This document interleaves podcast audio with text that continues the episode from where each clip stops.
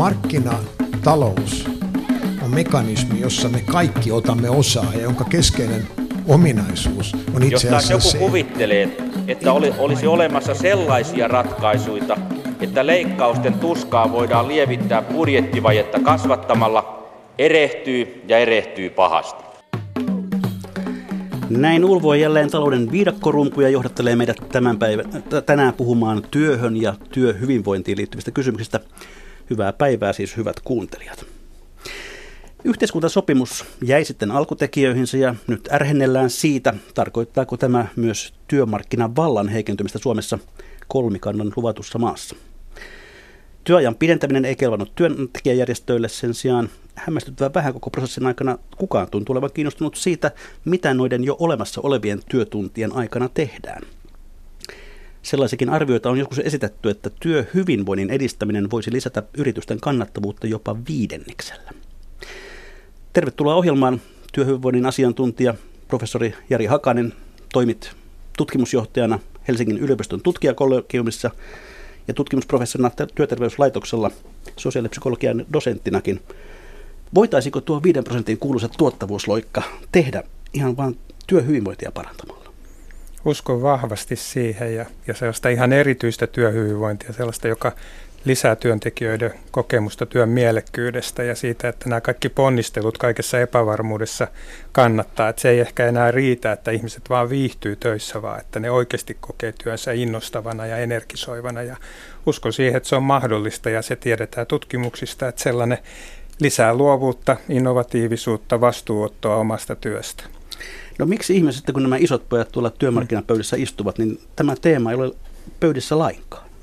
No se on tosi hyvä kysymys ja paljon sitä miettinyt, että, että se on jotenkin sääli, että semmoisilla niin kuin mekaanisia rat, ratkaisuja tarjotaan, semmoista helposti ja varmasti mitattavissa olevia ratkaisuja, joiden tuloksesta sitten kuitenkaan ei ole, ei ole niin kuin näyttöä esimerkiksi, eihän tuottavuutta lisää, niin kuin on monesti jo todettu se, että työaikaa sinällään pidetään, pidennetään, vaan se, että mitä sillä työajalla saadaan tosiaan aikaa, että Et jotenkin pitä, toivoisin, että meitä ei niin kuin johdettaisi, niin kuin ei työorganisaatioissa, mutta ei myöskään niin kuin maa, valtion tasolla niin, niin uhkailemalla ja uhkakuvilla, vaan kyllä olisi korkein, niin kuin perinteisesti on tehty jo aiempienkin hallitusten aikana usein, vaan että jotenkin, että houkuteltaisiin se hyvä esiin ihmisistä ja, ja, ja organisaatioista ja sitä kautta synnytettäisiin sellaista kansallisia talkoita ja otettaisiin vähän riskiä, että sellaiset asiat, jotka ei ole niin helposti mitattavissa, mutta jos tiedetään, että ne voi tuottaa hyviä tuloksia, niin lähettäisiin niihin oikeasti mukaan.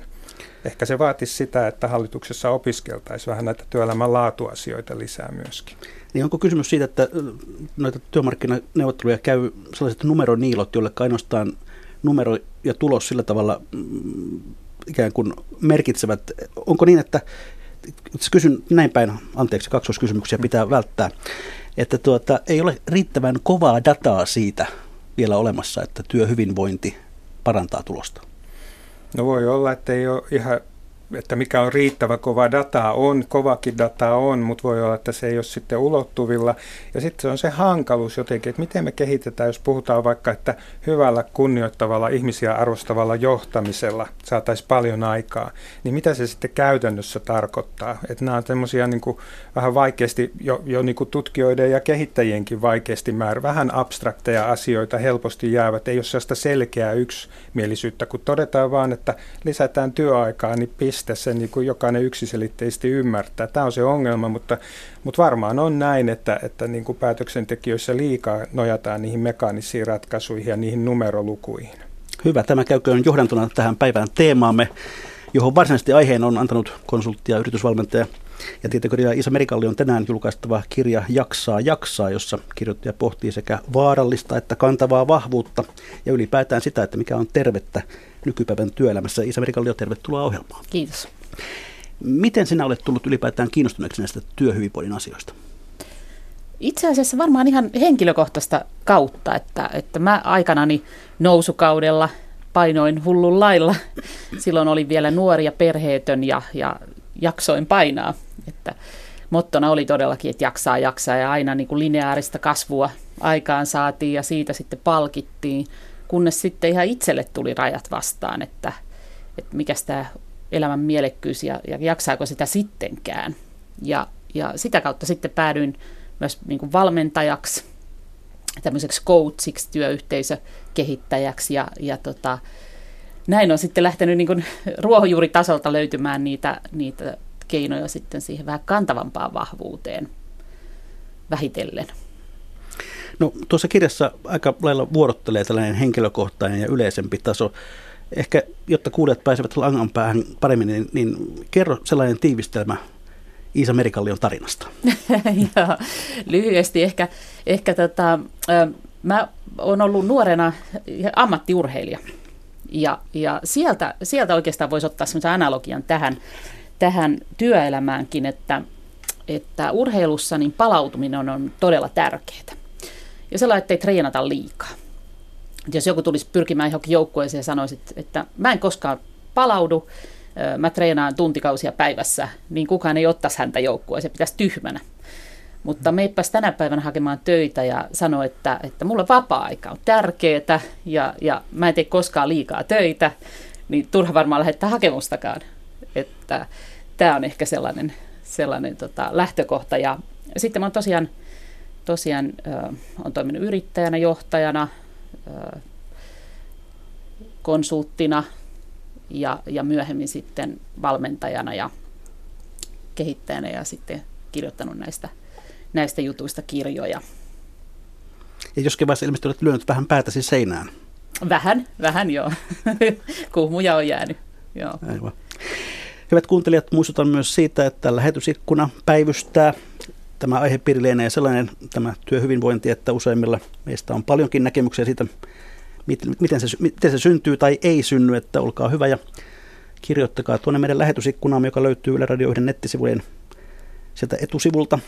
Kokeilkaa, osaatteko tehdä kahta asiaa yhtä aikaa, kuunnella ja kirjoittaa.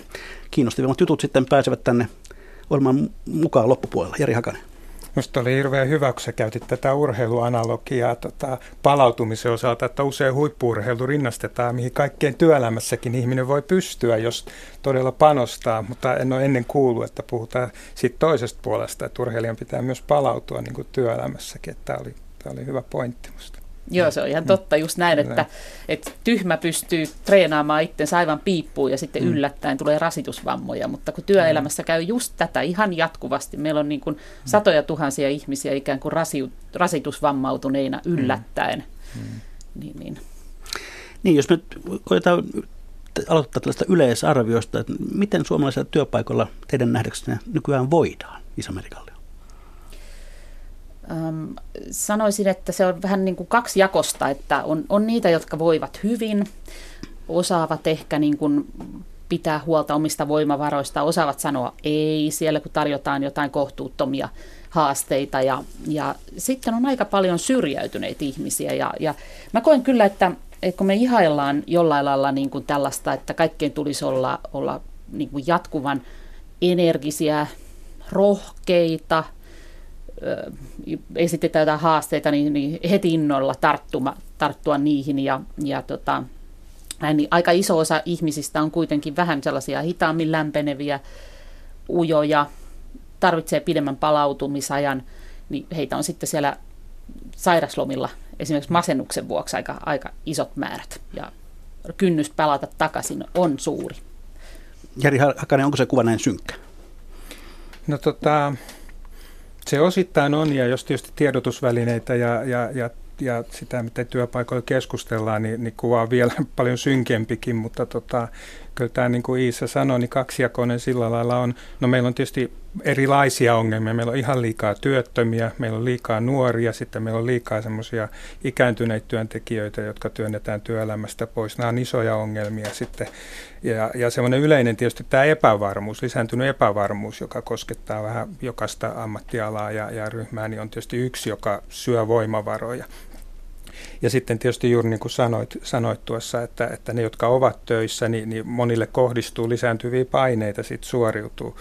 Mutta kyllä se toinen puoli sitten on, että kun itse olen paljon tutkinut työhyvinvointia sekä sen puuttumista pahoinvointia, että sitä aitoa hyvinvointia, esimerkiksi työnimua, niin kyllä meillä tota, niin kuin paljon enemmän kuin julkisesti keskustellaan, niin ihmiset ovat myös sitoutuneita, kokevat työnsä edelleen mielekkäänä, ovat tarmokkaita, energisiä.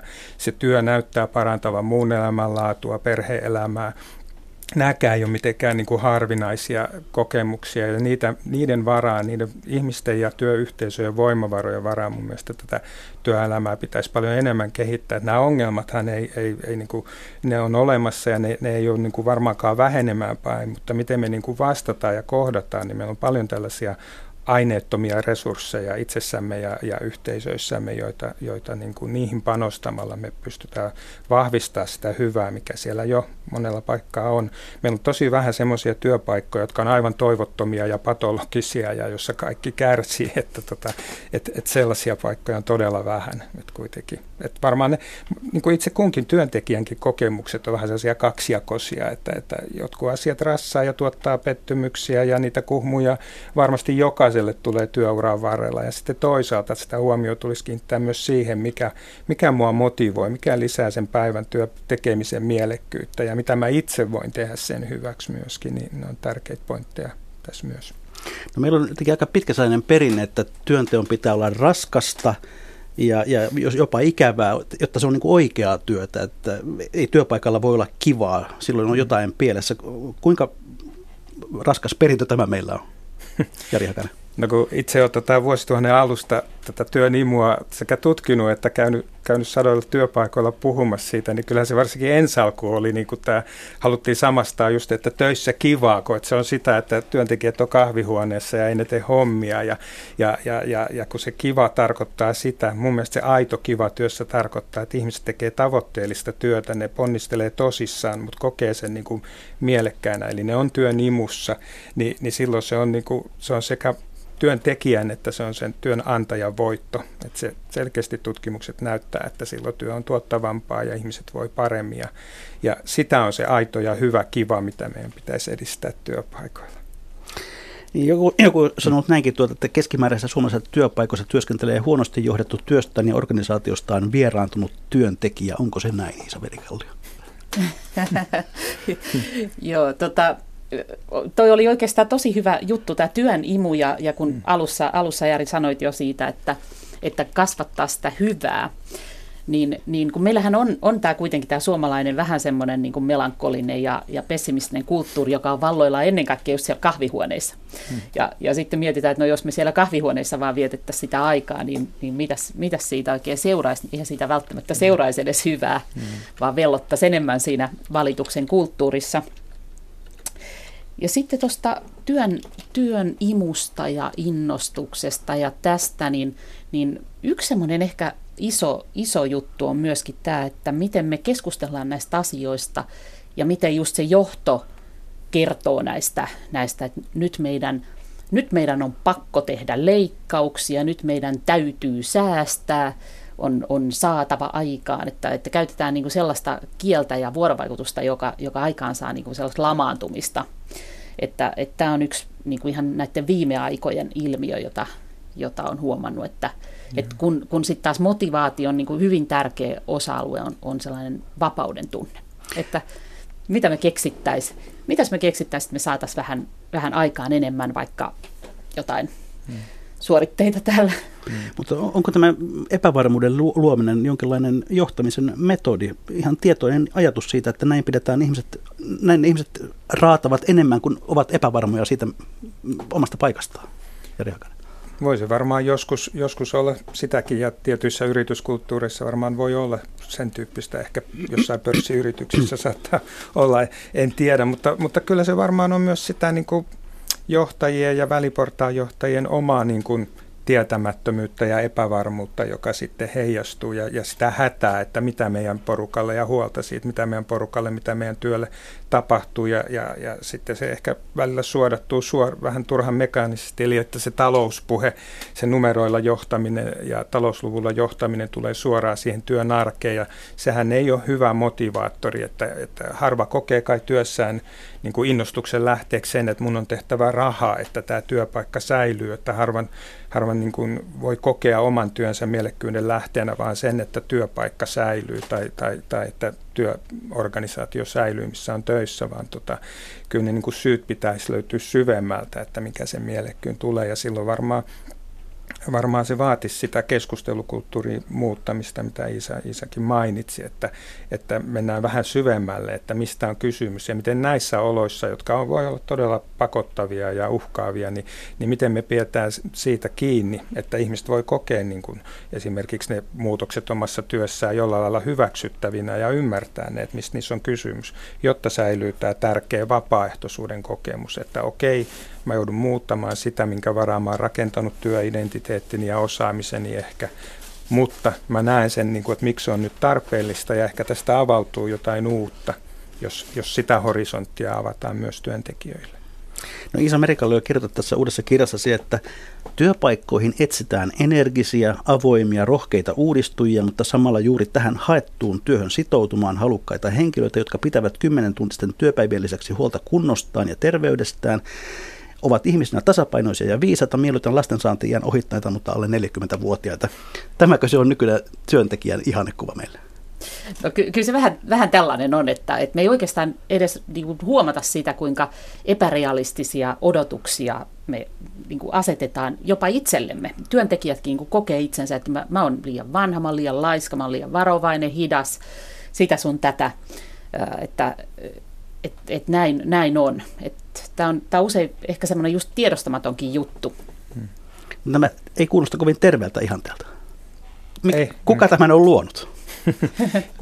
Ehkä se toistuva puhe, mikä on tullut joka puolelta, ja kyllähän me niin kuin vahvistetaan sillä puheella itsekin, ja kun tiedotusvälineissä, työpaikoilla, joka puolella tuodaan tämä ikääntyvän on, työntekijän ongelma esimerkiksi, tai sitten lapsiperheellisen, ettei ole aina, aina läsnä ja muuta, niin, niin, niin sehän on tosi niin kuin rankka juttu, että ihmiset alkaa sisäistää näitä ja syyllistää itseään pahimmillaan ehkä siitä, että mä oon tämän ikäinen, tai, tai mulla on näin ja näin monta lasta, ja ne on sairaina tänään. Ja, ja, ja sehän on, niin kuin ihan, se on todella epätervettä, niin kuin sanoit, että, että niin kuin jotenkin tervettä järkeä, ja mun mielestä niin kuin pitäisi olla semmoista niin kuin voimaa ja uhmaa myös niin kuin kritisoida näitä semmoisia yleisiä käsityksiä, jotka leijaa ja leijailee ilmassa, ja tosiaan kuka ne on niin kuin pannut vireille, niin kukaan pysty sitä oikein sanomaan, mutta niin ne vaan on meidän keskusteluissa, että kyllä me tarvittaisiin semmoisia vastaääniä myöskin sille, että ei se maailma nyt kaadu siihen, ja, tota, ja, ja esimerkiksi ihmiset, jotka, sehän on hauska juttu, kun työterveyslaitoksella mä kokosin yhteen eri tutkimusaineistot, kuusikymmentäviisituhatta ihmistä eri alojen, niin, niin sieltä esimerkiksi nousee työn imun osalta sellainen asia, että naiset kokee vähän enemmän työimua kuin miehet, vanhemmat työntekijät enemmän kuin nuoremmat ja tota, määräaikaiset enemmän kuin, kuin vakituisessa työsuhteessa ja vielä la, semmoiset niin kuin lasten vanhemmat vähän enemmän kuin lapsettomat. Ja nämä on kaikki sellaisia, mitä me yleensä ajatellaan, että nämä on niitä työelämän ongelmaryhmiä, jotka ei anna kaikkeensa työlle ja muuta. Eli tämä kuva ei ole ollenkaan niin mustavalkoinen ja meidän pitäisi jotenkin kestää sitä värikkyyttä ja rakentaa senkin varaa, että tosiaan, että näissä on semmoisia ongelmia ja, ja, ja pystyy rakentamaan se sitä tervettä itsetuntoa myöskin siinä työn tekemisen arjessa.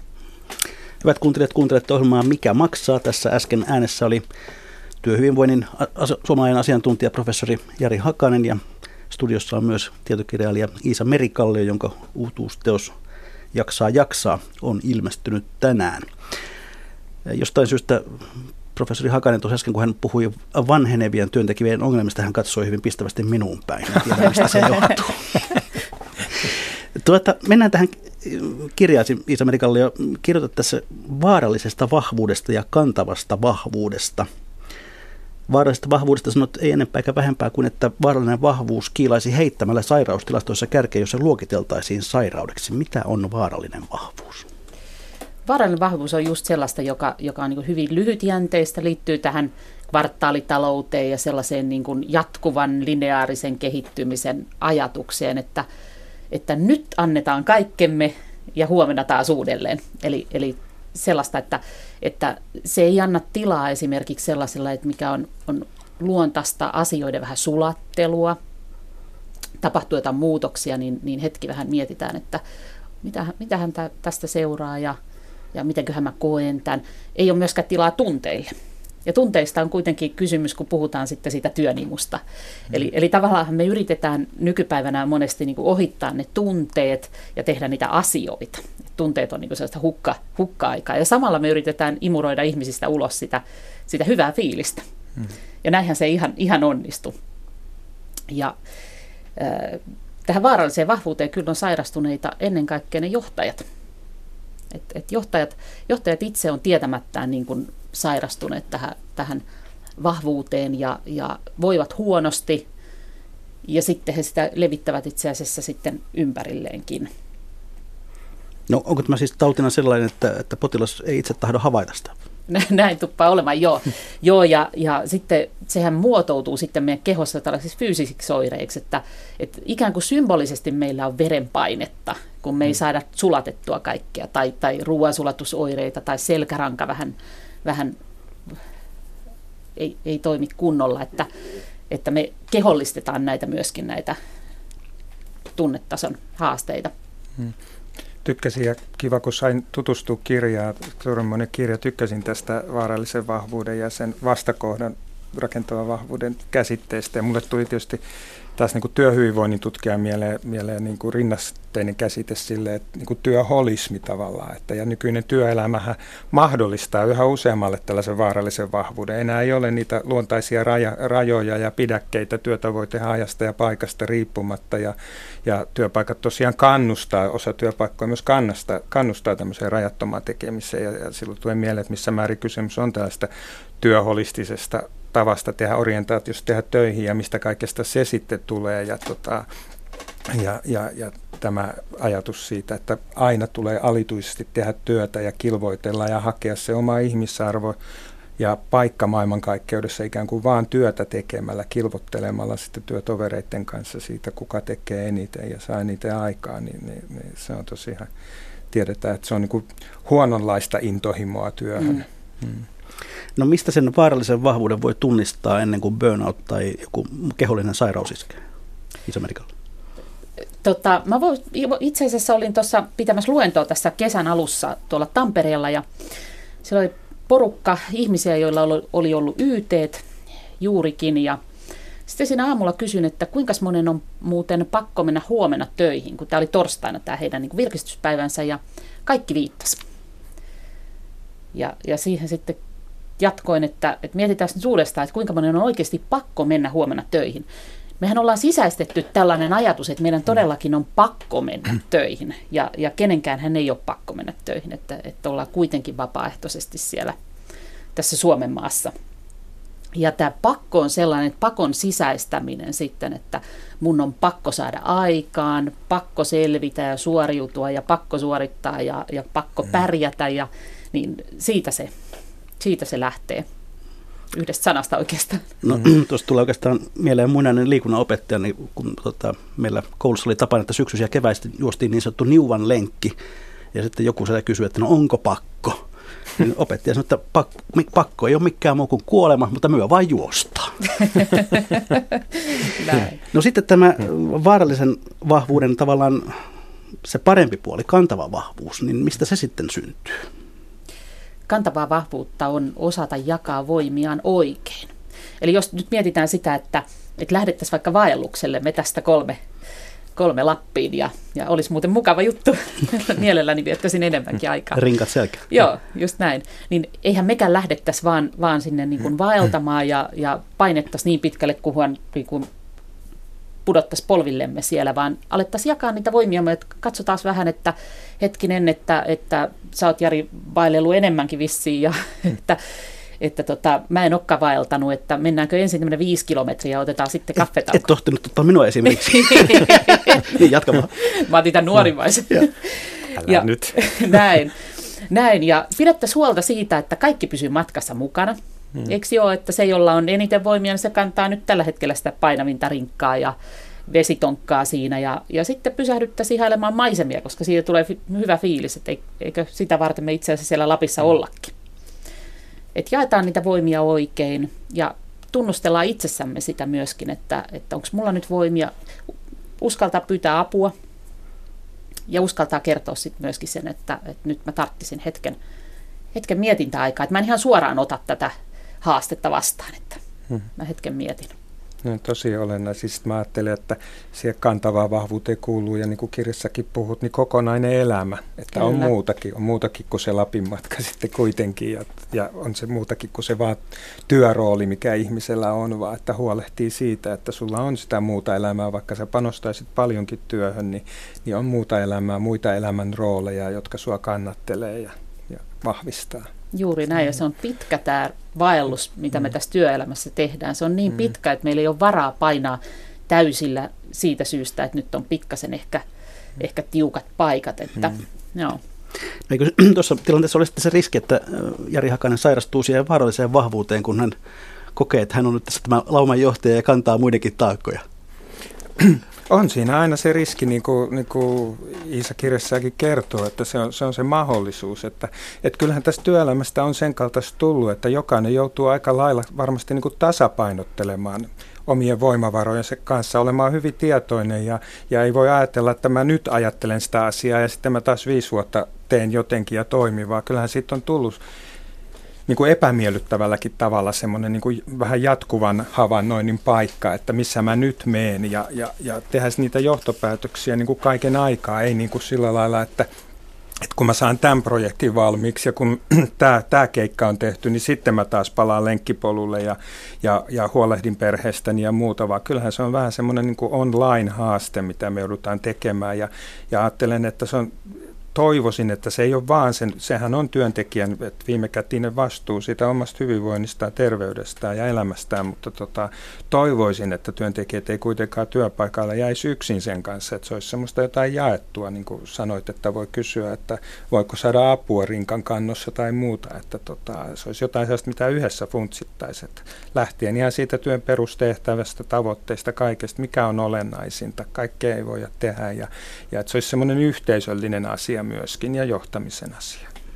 Niin, kenen vastuulla työhyvinvointi itse asiassa, kenen vastuulla sen pitäisi olla? Iisa Merikallio. Tästä, tästä koen, koen kyllä niin, että, että johtajat on siinä mielessä niin pahassa paikassa, että, että heiltä edellytetään tosi paljon tänä päivänä ja johtajasta mä oon erityisen huolissani. Että, että semmoinen todellinen kuva tänä päivänä monella työpaikalla on se, että johtaja on itse hyvin eksyksissä, uupunut. Hän ei ole oppinut sellaisia tapoja itsensäkään kanssa, että, että miten niitä voimia jaetaan. Et, ja, ja sitten hän, hän näyttää muille sellaista niin kuin mallia siitä, että, että hän, hän istuu siellä illat ja hän on stressaantunut, puhuu just tätä pakkokieltä. Ja sitten hän ehkä oikeaoppisesti osaa kysyä, että no onko jollain jotakin epäselvää tai, tai mitä toivoisi. Ja kun hän kuitenkin näyttää samalla sitä mallia omalla työntekotavallaan, että, että tässä painetaan nyt niin kuin tukkaputkella tai käy huonosti, niin eihän kukaan siinä uskalla sitten. Mm. Sitten hän on, no minä kyllä, minä kyllä haluaisin tehdä vähän toisin ja mietitäänkö mm. vielä jotain uutta, uutta keinoa, että, että ei johtajan paikka ole tänä päivänä helppo. Ja kun miettii sitä, että, että samaan aikaan niin kuin peräänkulutetaan, että johtajien tulisi kuunnella muita ja kuunnella toiveita ja, ja tällä lailla. Ja luonnossahan laumanjohtaja toimii aika toisella tavalla. Että laumanjohtaja on se, joka sanoo, että nyt riitti, kuulkaa. Kello on neljä ja kynät pois. Kynät pöydälle ja koneet kiinni ja nyt lähdetään kotiin. Tullaan huomenna innolla, innolla takaisin. Niin tällaista mä toivoisin lisää. Jari Hakanen, sä oot kirjoittanut joskus ikään kuin vastuun ulkoistamisesta työhyvinvointiasiassa, eli on niin helppo syyttää, että on niin huonot pomot. Mm, mm. Ja pomot voi tietysti syyttää, että työntekijät tekee vääriä asioita. Mm, just että, näin. Niin pitäisi olla siellä lenkkipolulla ja mennä ajoissa nukkumaan ja että ne olisi virkeinä töissä ja ottaisi vastuuta. Eli helposti me ulkoistetaan se ja kyllä mä niin kuin, usein kun käyn työpaikoilla ja, ja viimeksi eilen yhdessä luentotilaisuudessa puhuin siitä, että tämä on niin semmoinen, sitä ei voi ulkoistaa, tämä on tämmöinen yhteinen mahdollisuus. Eli tota, esimiesten, kun ne ymmärtää sen, että mikä ihmisiä motivoi, mikä sitä innostusta synnyttää, niin se on ihan suuri mahdollisuus synnyttää siihen porukkaan semmoista energiaa ja hehkua, joka taatusti helpottaa myös sen esimiehen elämää. Ja toisaalta taas työntekijä suuri mahdollisuus on oivaltaa, että kun tekee hyvää työtä hyvin, eli, eli puhumme semmoista, tutkimme ja, ja myös käytännössä kehitämme työpaikoilla nykyisin semmoista asiaa kuin työn tuunaaminen, eli mitä työntekijä itse voi olemassa olevan tehtävänsä puitteissa tehdä, tehdäkseen työstään mielekkäämpää ja semmoista, että siinä voi paremmin niin kuin toteuttaa niitä kaipuitaan ja käyttää vahvuuksia. Niin tämä on tämmöinen niin kuin yhteinen juttu, se pitäisi oikeasti nähdä sellaisena mahdollisuutena myöskin. Olen samaa mieltä kuin Iisa, että ja, ja meidän varmaan niin kuin useimpi arkinen kokemus on, että esimiesten tehtävä tänä päivänä on tosi, tosi haastava. Sitten kuitenkin se on mielenkiintoista, että tutkimuksissa järjestään yleensä esimiehet, johto voivat paremmin kuin, kuin muu henkilöstö sitten kuitenkin. Eli sitten on se puoli, että siinä oikeastaan meidän, meidän niin kuin hyvinvointihan määrääntyy vähän semmoisella vaakakuppiajatuksella, että toisaalta on se, että mitä se työ ottaa ja vaatii ja paljon me ponnistellaan ja panostetaan ja uhraudutaan ja toisella puolella on sitten, että mitä me siltä työltä saadaan semmoisia vastineita, mitkä on meille tärkeitä, että arvostusta ja, ja tunnustusta ja, ja kehitytään omassa työssä, no toimeentuloa, joillekin ura-asiat, mitä se onkin, mitä ihmiset arvostaa ja, ja, ja ne voimavarapuolet usein kuitenkin sitten esimiehillä edelleen on niin kuin paremmassa kunnossa. Ehkä he pystyvät sentään delegoimaan, toisin kuin joku muu työntekijä ei välttämättä pysty delegoimaan tai jotain tämmöisiä keinoja käyttää, mutta siitä huolimatta se on tosi haastava tehtävä. Ja just tämä epävarmuus lisää myös sen työn niin kuin vaikeutta. Kyllä, just tämä, että, että esimiehet kokee tai johto kokee, että heillä on kuitenkin niin kuin mahdollisuuksia vaikuttaa. Että on sitä vapautta, omaa vapautta tehdä päätöksiä, kun taas työntekijöillä sitä vapautta ei ole.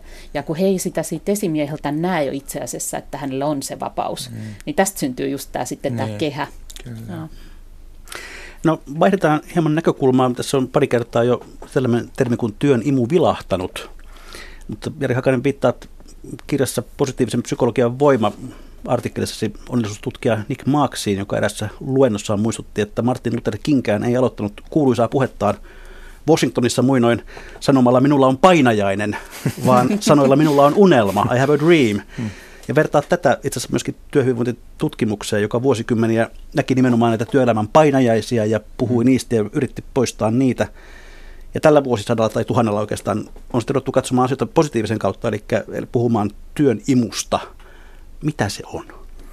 No, työn imu on tämmöinen aito hyvinvoinnin käsite työssä. Se on sitä, että työ voi myös energisoida tekijänsä, eli että työ on tarmokas ja pystyy kohtaamaan, haluukin kohdata myös hankalia asioita, koska on, on sitä energiaa. Ja sitten se on sitä, että kokee, voi kokea työnsä merkityksellisenä, olla jopa ylpeä siitä. Meillähän ennen vanhaa muinoin puhuttiin, muistan lapsena joku puhuttiin ammattiylpeydestä. No sehän kertoo työn imusta, mä oon ylpeä siitä, mitä mä teen. Ja, ja, ja, ja, ja työn imu on sitä, että voi innostua omasta työstä. Ne on tällaisia asioita tota, vastakohtana sitten taas tämmöiselle niin kuin työuupumukselle tai sitten niin kuin työssä tylsistymiselle sillä, että työ ei motivoi eikä tarjoa mielekästä haastetta.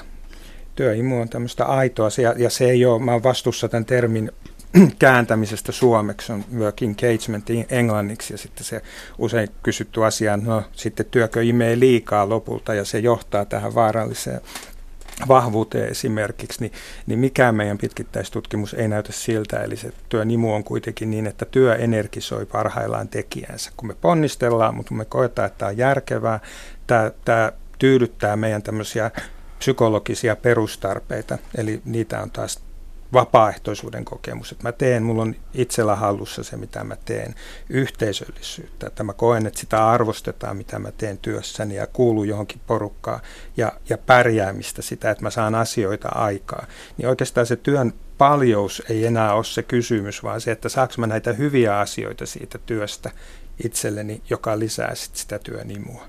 Ja näyttää, että suomalaiset kokee varsin paljon työn imua, useimmat. Iisa Merikallio, tunnistatko sinä, että olet kokenut paljon työn imua? Kyllä, kyllä. Tosin myös sen, myös sen sitten, sitten se on se yli, ylimenevän, joka sitten ei olekaan tätä, tätä tervettä työn imua. Ja, ja just tämä, tämä vapaaehtoisuus, sehän on just sitä vapautta.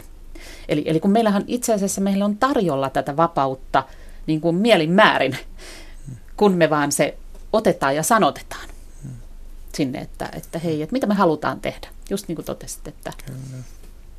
Mutta mi, mi, millä sitten itse pystyy tavallaan pitämään sen imun niin sanotusti kurissa, eli mieluummin palvelijana kuin isäntänä, ettei lipsateta sinne työholismin puolelle? Joo, tota, kyllä se, se on niin kuin haaste tietysti, koska työn imussa ihminen ei sano niin helposti ei uusille asioille, eli sä oot halukas oppimaan, sä oot halukas kehittymään omassa työssä, sä otat mielelläsi haasteita, sä otat mielellään vastuuta, koska sä pelaat niin kuin siihen yhteis- yhteiseen pussiin siellä työpaikalla ihminen on silloin altruistisempi ja, ja auttaa toisia. Siinä on ilman muuta tämä riski. Ja musta se on, tota, siinä tullaan taas siihen itsensä johtamiseen, mutta tota, kyllä mä näen sen myöskin semmoisena niin kuin yhteisöllisenä ja johtamisen asiana sen, että miksi se työnimu voisi kääntyä sitten uupumukseksi, niin, niin, niin ajattelen sen niin, että, että sitten sit, jos ne työn niin kuin vaatimukset lisääntyy, haasteet lisääntyy kovin, niin silloin se ihminen tarvitsisi siihen työnsä myös lisää niitä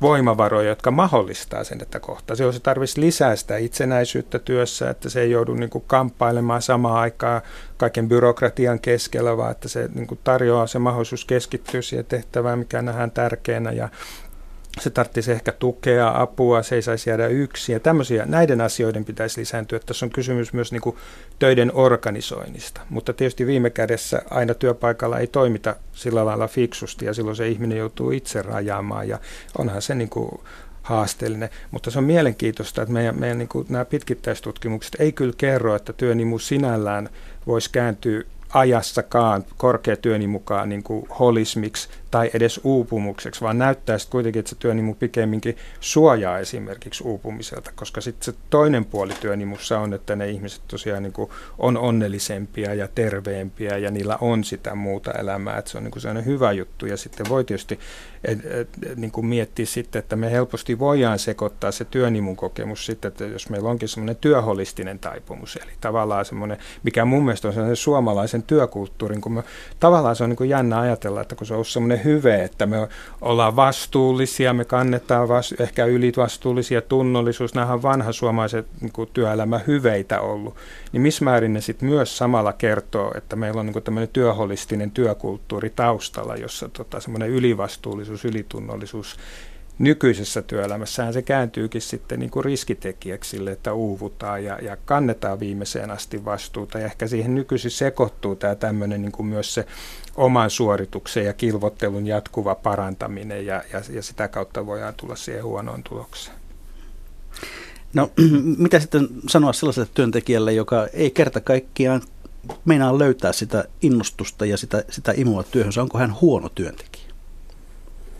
No kyllä mä ajattelen, että jos ihminen on, on palkkatyössä ja, ja tota, niin, niin ei se voi olla sen työntekijän niin kuin lähtökohtaisesti huono ominaisuus. Silloin pitäisi miettiä niitä työjärjestelyitä ja mitä se ihminen työssään tekee. Eli tota, että tietysti voi olla, että ihminen on ikään kuin itsensä kannalta, omien arvojensa ja osaamistensa kannalta väärässä työssä kokonaan, että, että se työ ei voi tuottaa mitään palkintoa, niin silloin, silloin se ajatus tietysti voi olla, että pystyykö mä muuttaa sitä työnkuvaa, niin vai pitääkö mun oikeasti vaihtaa työpaikkaa, mutta että tietysti me voidaan niin kuin työelämässä nykyisin, että, että vaikka meillä on koko ajan tiukempia toimenkuvia, tehtäväkuvia, niin niiden sisällä niitä töitä voidaan niin kuin useimmissa töissä toteuttaa entistä erilaisimmin keinoin ja tavoin, jotta saadaan ne tavoitteet. Eli sellaista tilaa sille oman työn tuunaamiselle kyllä on aika paljon, että se on se mahdollisuus myöskin, että mä lähden itse miettimään, että millä lailla mä lähden tekemään tota, työstäni fiksumpaa ja mielekkäämpää. Mä usein tässä, mä, mä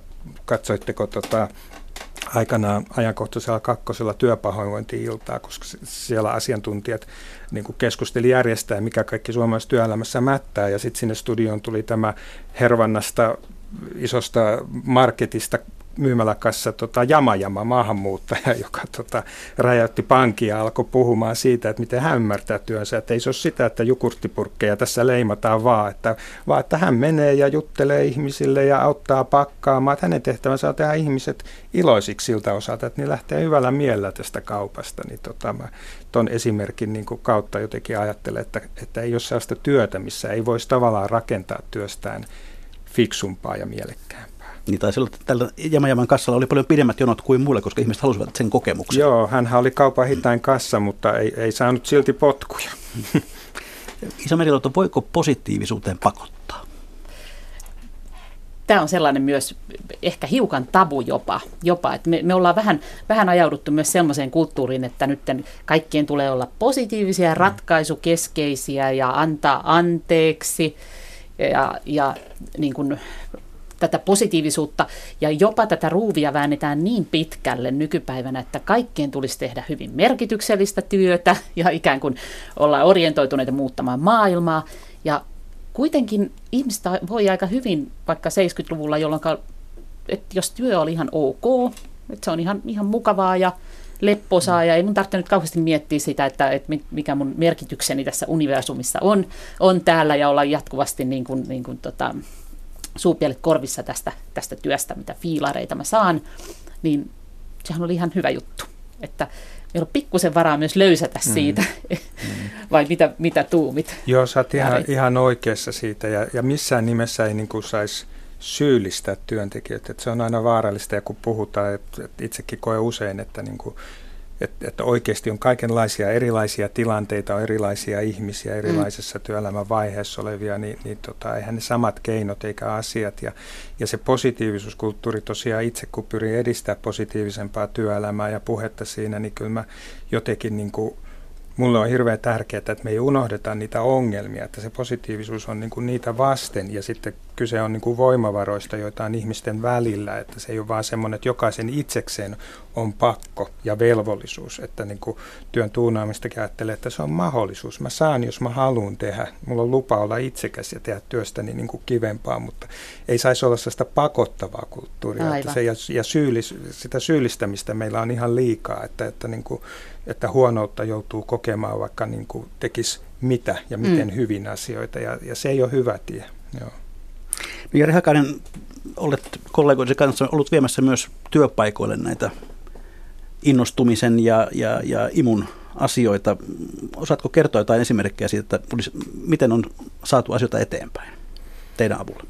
Joo, meillä on ollut semmoinen ja edelleen käynnissä semmoinen innostuksen spiraali, positiivinen nimi hankkeella. Me ollaan, me ollaan aloitettu tutkimus kahdeksankymmentäseitsemän työpaikassa, ja sitten me ollaan eri puolilla maata hyvin erityyppisillä eri alojen työpaikoilla kehitetty sekä niin kuin johtamista, tämmöisen palvelevan johtamisen konseptin alla, että sitten tätä työn tuunaamista, joka voi koskea koko työyhteisöä ja, tota, ja, ja, ja, ja se on, ja niissä ja muuallakin, niin kyllähän työpaikoilla, että jos meillä on niin kuin sellaista kyynistä puhetta, niin mun mielestä mä järjestän, niin kuin, en tiedä mikä Iisa sun kokemus, kun paljon myös käyt työpaikoilla, niin kyllähän ihmiset ottaa tosi hyvin vastaan nämä positiiviset asiat ja näkökulmat ja sen, että hei, kaikki ei olekaan negatiivista ja kärsimystä, kun sitä lähdetään niin kuin yhdessä työstämään. Ja esimerkiksi tämä työn tuunaaminen on ollut ihan älyttömän niin kuin palkitsevaa itsellekin joka työpaikalla huomata sen, että semmoisissakin työpaikoilla, missä ihmiset tekee niin kuin lähtökohtaisesti ehkä suorittavaa työtä ja ensin ne niin kuin ihmettelee, että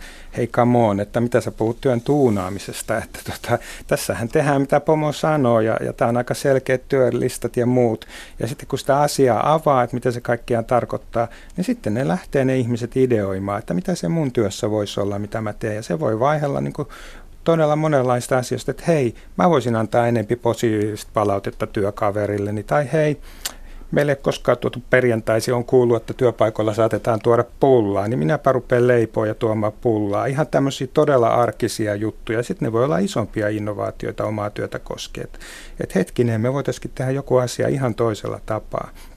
Ja kun se lähtökohta on ollut tämmöinen, että on niin kuin vapaus ja lupa, Niin, niin se vastaanotto on hyvä, ja sitten se on tietysti haaste niin kuin esimiehille, että, tota, että usein puhutaan, että kuinka ne työntekijät ottaisivat enemmän vastuuta ja aloitetta, mutta sitten oikeasti, jos he alkaa ottaa sitä, niin, niin annetaanko, luotetaanko, että Niinpä. Siellä tehdään fiksuja asioita, että taas tullaan siihen, että meidän täytyy sitä vuoropuhelua lisätä, ja tota, kyllä mä näen, että, että on mahdollista tehdä hyviä asioita, ja ollaan saatu hyviä tuloksia.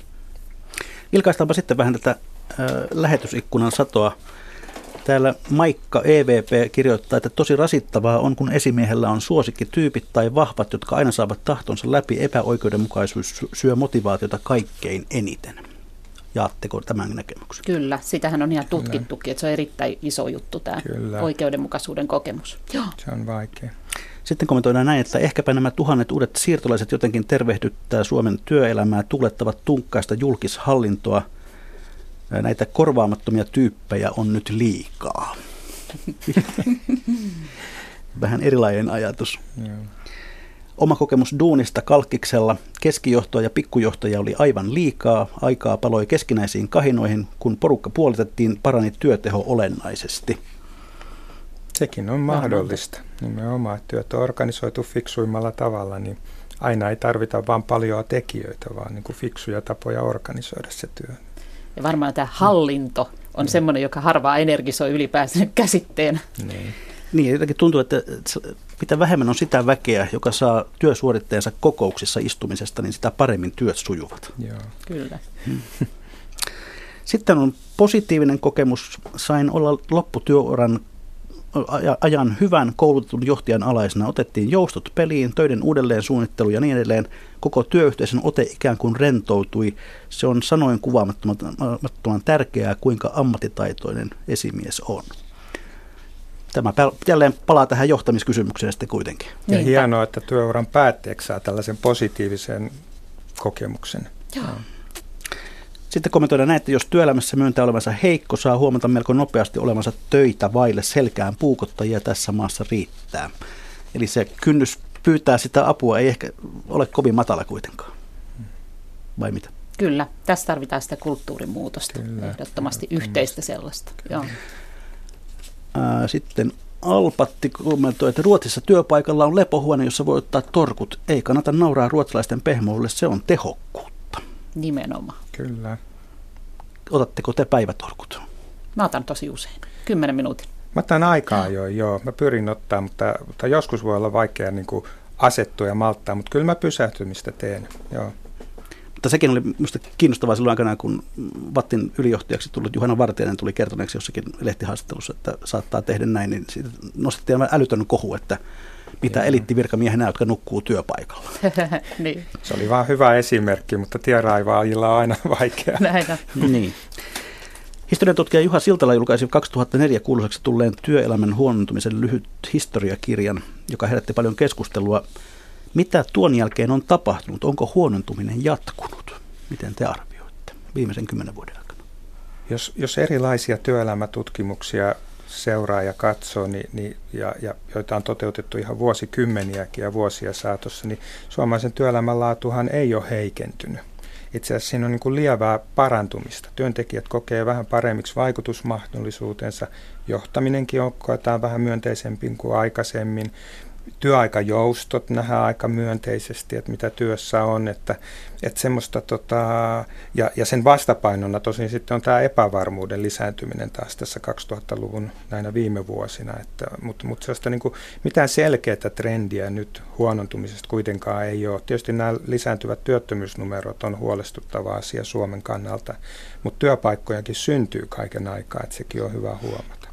Ja toisaalta vielä ehkä tota, tota aikaan saa sitten tätä tunnetta se, että meillä on omat odotukset siltä työltä niin kuin nousseet aika paljon, että, että pitäisi saada ikään kuin enemmän tyydytystä ja irti siitä. Kyllä. No sitten vielä yksi tästä äh, nimimerkki huolestunut. Voi luoja, välillä tuntuu, että unohtuu, miksi sitä työtä tehdään. Oliko, olisikohan siihen ihan oikea syy, muu kuin aina vain viihtyminen ja motivoituminen ja itsensä toteuttaminen? Kyllä. Eli tämähän kuulostaa lähinnä siltä, että töissä pitää käydä, että saapi rahaa. Nimenomaan. Niin. Tässä on se, että se on ihan ok kyllä, kyllä. käydä töissä saadakseen leipää. Kyllä, niin. kyllä. Mutta mukavampihan sitä on tehdä, jos ei se ole vaan kerran kuussa se palkinto, että itse leenkin, että jos se jopa tuntuisi fiksulta se, mitä tekee ja mielekkäältä, niin, niin parempihan se on itsellekin sitten. Aivan. Mm. Toisaalta sitten sitäkin ajattelua kai ymmärtää, että, että tokko tässä töihin menisi, jos joku elättäisi. Joo. Katsotaan vähän tulevaan päin. Tässä on paljon ennusteita siitä, että tavaton määrä ammatteja digitalisaation myötä katoaa, keskiluokka jopa katoaa. Millaista on tulevaisuuden työelämä? Mä sanoisin, että harva sen oikeasti tietää, että tietysti niin kuin näitä hyvin voimakkaita visioita ja, ja on tietysti hyvä, että me herätään siihen tosiasioihin, että digitalisoituminen esimerkiksi muuttaa ja mullistaa työkuvia, työtehtäviä, runsaasti katoo töitä. Toisaalta pitää huomata, että niitä todennäköisesti myös syntyy ja niistä meillä on, niin kuin, meillä on selkeimmät signaalit siitä, mikä katoo, mutta siitä ei ole oikein signaaleja, että mitä syntyy. Että esimerkiksi luin, tota, että Düsseldorfin lentokentällä, kun se oli, niin on nyt kehitetty tämmöinen robotisaatio, että kun sä tuut autolla lentokentälle, niin, niin sä painat jotain nappia ja sun auto nousee niin kuin ylös ilmaan ja parkki työpaikalla käytetään hyväksi niin kuin eri kerrokset. Eli sut säästyy paljon enemmän aikaa itseltä ja myöskin se niin kuin tulee tehostumaan, tehostumaan se tilan käyttö siellä. Toisaalta ne ennenkin jo perustui siihen maksulliseen tikettihommaan. Se oli jo ennenkin automatisoitunut, niin mitä yhtään työpaikkaa ei tämän takia katoa. Mutta sen sijaan nämä robotit on paljon herkempiä sille, että ne hajoaa tai niihin tulee virheitä, joten sitä kautta taas voi ajatella, että syntyy uusia työpaikkoja. Ja nyt on jo tullut niin kuin esimerkiksi Yhdysvaltain työmarkkinoilla niin uusia arvioita, jotka on paljon maltillisempia. Paljon meillä tulee seuraavan kymmenen vuoden aikana katoamaan Yhdysvalloissa työpaikkoja. Ne arviot on paljon maltillisempia. Me ei nähdä sitä, että mitä kaikkea uutta tässä mahdollistuu ja millaisia uusia töitä syntyy. Mutta varmaan, varmaankin on niin, että erittäin monen työnkuvat ja työtehtävät, että niitä joutuu niin kuin uudelleen arvioimaan ja uudelleen kouluttautumaan, oppimaan, mutta en tässäkään kohtaa osaisi olla aivan näin synkkä. Mutta mut siihen valmistautuminen on tietysti taas iso, iso haaste ja tehtävä, tärkeä. Iisa Merikallio, ihmiset ovat vuosisatoja unelmoineet siitä, että automatiikka tekee työt ja ihmisten vapaa-aika ja tämmöinen niin kuin oma päätösvalta oman elämän suhteen kasvaa. Toisaalta monet sanovat, että digitalisaation myötä vauhti vain kiihtyy ja yhä vaikeampi on pysyä työelämän syrjässä kiinni. Onko meillä mitään toivoa? Meillä on oikeastaan sitten tarjolla nimenomaan sitä vapautta, jota me ollaan haluttu ja kaivattu, niin sitähän on tarjolla paljon, että ajallista vapautta, vapautta siitä paikasta ja, ja näen sen sähköisen todellisuuden myötä, kunhan me vaan osataan käyttää sitä oikein. Ettei se lipsu sinne vaarallisen vapauden piiriin. Jäädään yksin ja tehdään ympäripyöreitä päiviä. Hmm. Niin, vielä tähän kauniiksi lopuksi, Iisa Merikallio, kun kirjassa annat lopussa ihan neuvoja jopa siitä, että mihin tähän, miten tähän kantavaan positiiviseen vahvuuteen pääsee, niin nyt pähkinänkuoressa kerrossa. Tee minusta kantavalla tavalla vahva. tota, helpoinen ehkä on, on nyt, kun on urheilukisoja taas käynnissä, niin ottaa mallia niistä urheilijoista toden totta, että huippu-urheilijat osaa levätä, osaa tankata oikeanlaista ravintoa, osaa keskittyä juuri yhteen asiaan kerralla siihen, mitä tekee. Ja, ja sieltä, sieltä on paljon ammennettavaa. Onnea Tero Pitkämäki. Ja hyvät kuuntelijat, sitten olemme jälleen tässä perinteisten viikon talousviisauksien ja talousvinkkien kohdalla. Laittakaa hyvä kiertämään, jakakaa talousviisautta meidän kauttamme. Lähettäkää niitä minulle sähköpostilla osoitteeseen juho pekka piste rantala ät yle piste fi tai perinteinen postikorttikin ilahduttaa osoitteeseen postilukero kahdeksankymmentäkahdeksan kolmekymmentäkaksi neljä Yleisradio. Iisa Merikallio, mikä on sinun viikon talousvinkkisi tai talousviisautasi? Voisin antaa sellaisen vinkin, joka, joka liittyy tähän pakkoon ja täytyy ja pitää. Että säästetään aikaa, se on meille kaikille arvokasta ja, ja luovutaan siinä, luovutaan vaikka viikoksi tästä, mitä mun täytyy pitää ja on pakko tehdä. Ja mietitään sen kautta, että mitä saan, haluan ja valitsen tehdä, tehdä tänään. To-do-listat pois. Joo. Tadaa-listat tilalle. Entäs Jari Hakanen? Uh, ollaan ihmissuhteissa mieluummin antajia kuin ottajia. Eli antaja, sellainen, joka itseään uhraamatta on valmis auttamaan toisia ihmisiä tekemään hyvää pyyteettä, ja ottaja taas sellainen, joka näkee kaikki ihmissuhteet, mitä niissä on minulle, mitä ne hyödyttävät mua. Näyttää, että semmoiset ihmiset tutkimusten mukaan on onnellisempia ja, ja myöskin menestyvät paremmin työelämässä, nämä antajat nimittäin. Nimimerkki Virkamies Rouva kirjoittaa näin. Työpäivät alkoivat venyä, tuntui, että työaika ei riitä työtehtävien hoitoon. Tein yhden muutoksen ajankäyttööni, tarkistan sähköpostini nykyään vain joka toinen tunti. Enää eivät työpäivät veny, kun keskittyminen on parempaa. Suosittelen. Näin tällä kertaa. Kiitoksia Iisa Merikallio, kiitoksia Jari Hakanen. Kiitos. Kiitos. Kiitoksia kuuntelijat. Ensi viikolla meillä onkin sitten vähän kiinalaisempi juttu. Silloin ihmetellään jälleen sitä, että mikä maksaa.